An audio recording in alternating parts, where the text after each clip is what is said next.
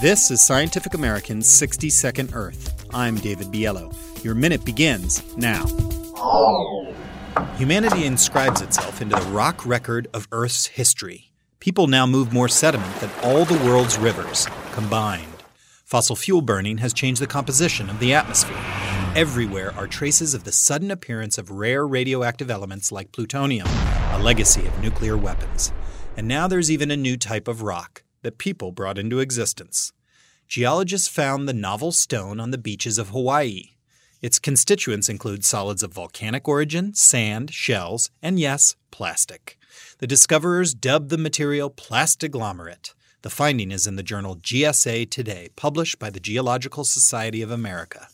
People's campfires on the beach inadvertently help create plastiglomerate. Some plastic from a soda bottle, fishing line, or a plethora of other possible polymeric sources found itself near the fire and melted.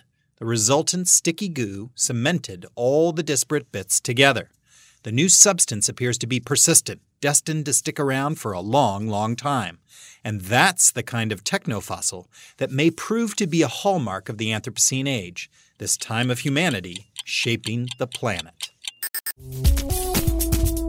Your minute is up. For Scientific American's 60 Second Earth, I'm David Biello.